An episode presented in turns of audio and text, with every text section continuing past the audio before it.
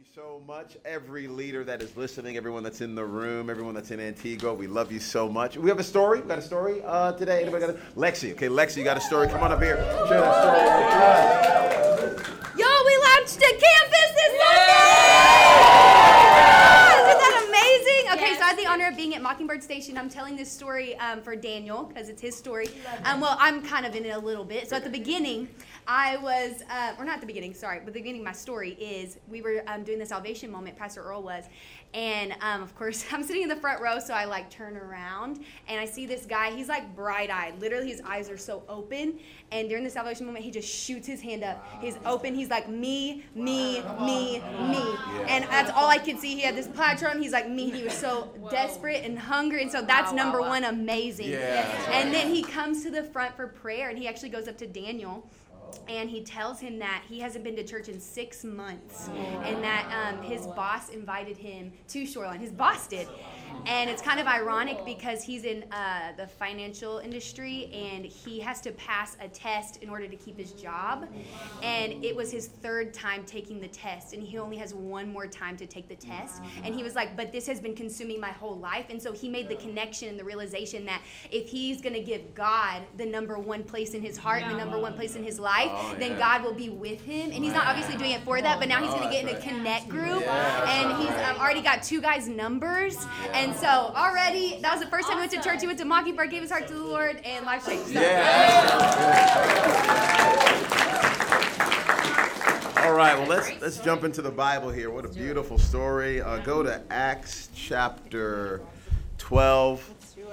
Hey, we're trying to be very, very intentional again every week uh, to make sure we celebrate, you know, what God is doing. To remind ourselves it's not us, it's Him, uh, and then uh, really.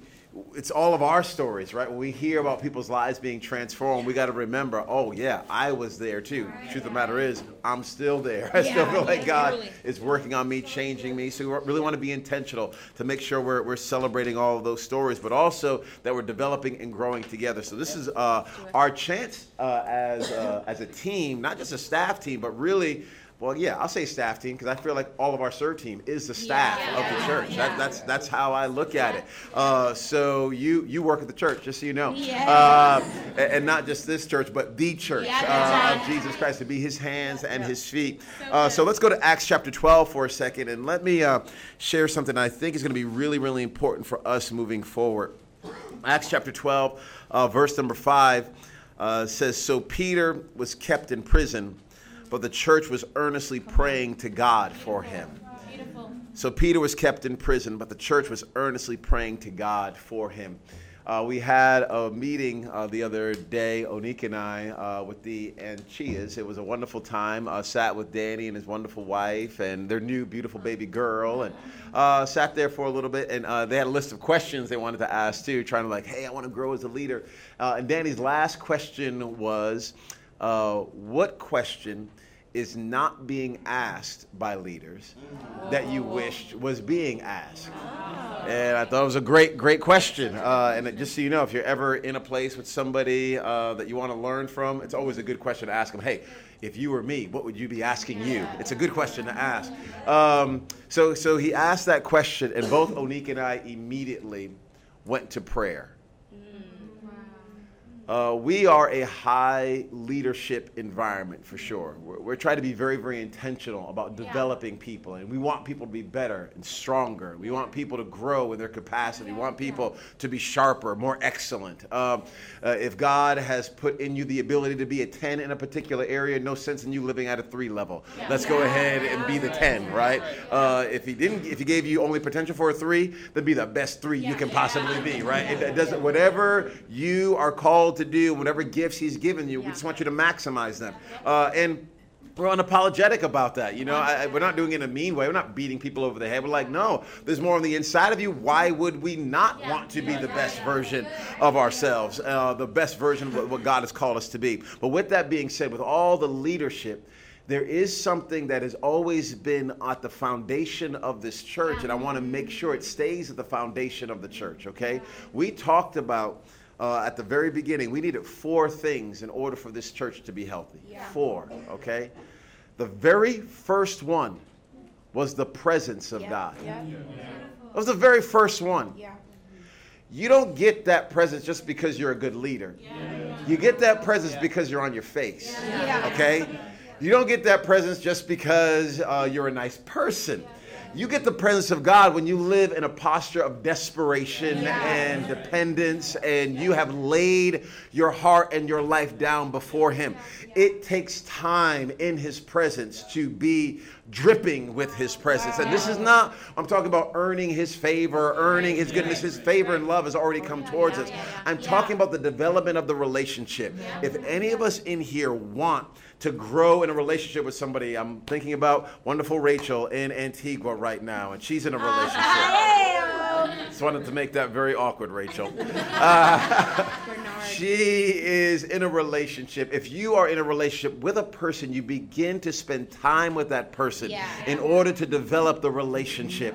I want you to see here that when Peter was in prison, the church did not have a leadership meeting. Right. Hello. So good. When Peter was in prison, So uh, the, the church did not choose to go and just have a cookout. I'm all for cookouts. I love them, okay? I love a hot dog on the grill. I am all for leadership development. That is wonderful. But when somebody was in prison, the church went to praying. That's what they went to. And God answered their prayer. And I want to connect the dots that what you and I have been called to do is we are the church, and there are Peters in prisons all around our community and our world, and we go to prayer for them. We get on our faces for them. We cry out to God for them. We ask God to break them out of those prisons. That is what we do, and we do that on our knees. And I know some of us might think, I'm uncomfortable with that. I don't know how to pray. If you know how to talk, you know how to pray. If you know how to talk, you know how to pray. If you know how to develop a relationship with a friend, then you know how to de- develop a relationship with God. If you know how to talk, you know how to pray. You don't have to be thous and thithers and all this kind of stuff. You, if you know how to talk, you know how to pray. And I'm just trying to get, I want a praying church, okay? I don't want a cool church. I want a praying church, okay? I don't want a hip church. I want a praying church. I'm not even trying to be relevant per se. I want a praying church. I want a church that is so smeared and dumped with the presence of God that I don't even have to be that good. As long as His presence is on me, it makes up the difference for all that I have that I'm lacking. That's so good, Pastor. I want you and I, I want you and I to understand. Let me talk to the men for a second, too. Men, this is not a woman's thing. Prayer is not a woman's thing. This is not what the ladies do. I need some men. I need some watchmen. I need some linemen to step up and say, I'm going to fill in the gap. I'm going to fill in the gap for my family. I'm going to fill in the gap for my girlfriend. I'm going to fill in the gap for my community. I'm going to fill in the gap for my business. I'm going to fill in the gap. If there's a hole, I'm going to fill it. And I'm going to fill it on my knees. And God will then give you the strength that you need to stand up in the moment when you need to stand. Because it's not all prayer. I get that. It's not all prayer, but it's not all leadership either. It has to come from somewhere. And I want to make sure we understand that for us, Shoreline City, So when people are in prison, we don't just have regular old meetings. We pray. We pray. And out of that prayer, God can give us strategy. God will give us insight. God will give us uh, steps to take and places to go. He'll do all of that. But for us as a church family, I want to make this clear. If you're like, I don't even know how to pray, there are so many resources at our fingertips. Yep. Again, let's not be so gifted that we think we don't need his presence in order to accomplish what he is calling us to do. That's Okay?